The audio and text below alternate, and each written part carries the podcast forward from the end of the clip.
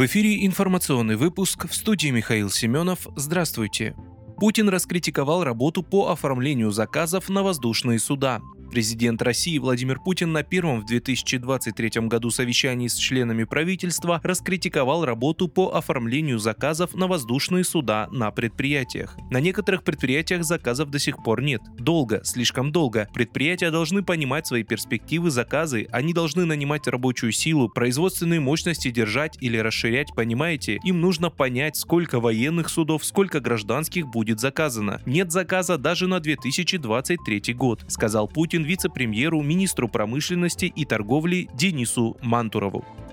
Банк России в соответствии с опубликованным Минфином порядком возобновит с 13 января проведение операций по продаже и покупке иностранной валюты на внутреннем валютном рынке в рамках реализации Минфином механизма бюджетного правила. Об этом говорится на сайте регулятора. Операции будут проводить в валютной секции Мосбиржи в инструменте китайский юань-рубль со сроком расчетов в кавычках «завтра». Центральный банк будет равномерно в течение каждого торгового дня месяца покупать и продавать иностранную валюту на рынке в целях минимизации влияния указанных операций на динамику валютного курса. Подходы ЦБ к проведению денежно-кредитной политики при этом не меняются в условиях применения механизма бюджетного правила. ЦБ сохраняет возможность проведения операций на рынке в целях поддержания финстабильности. Как ранее сообщили в Минфине России, совокупный объем направляемых на продажу иностранной валюты средств составляет 54,5 миллиарда рублей. Ежедневный объем продажи валюты составит в эквиваленте более 3 миллиардов рублей.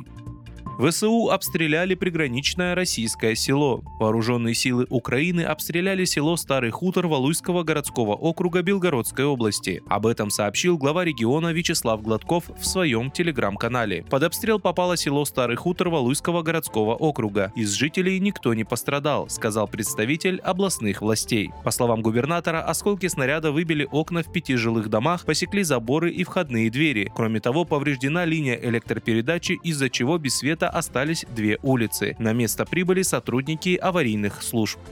В Думу внесли проект новой редакции закона о занятости населения. Депутаты Госдумы во главе с ее спикером Вячеславом Володиным в среду 11 января внесли на рассмотрение Нижней Палаты парламента проект новой редакции закона о занятости населения в РФ. В том числе документ предусматривает, что участники специальной военной операции и их семьи будут в первоочередном порядке получать услуги служб занятости, сообщила пресс-служба Госдумы. По данным пресс-службы, инициативой предлагается сделать акцент на предотвращении безработицы. В частности, частности, законопроектом предлагается дать право индивидуальным предпринимателям и самозанятым получать пособия по безработице в максимальном размере. В российском законодательстве впервые будут закреплены такие категории, как самозанятые и платформенно занятые. Это, например, курьеры-таксисты, говорится в сообщении. Кроме того, согласно проекту, помощь от служб занятости смогут получить работники, находящиеся под риском увольнения. Также предлагается обязать службы занятости работать с образовательными организациями для обеспечения профориентации и трудоустройства молодых специалистов. Появляется норма о содействии занятости учащихся в свободное от учебы время. Большой раздел посвящен защите трудовых прав инвалидов,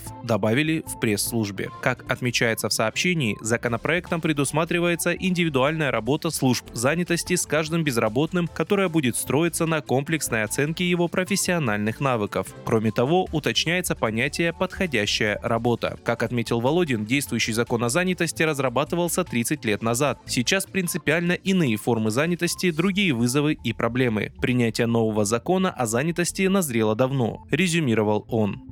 Вы слушали информационный выпуск. Оставайтесь на справедливом радио.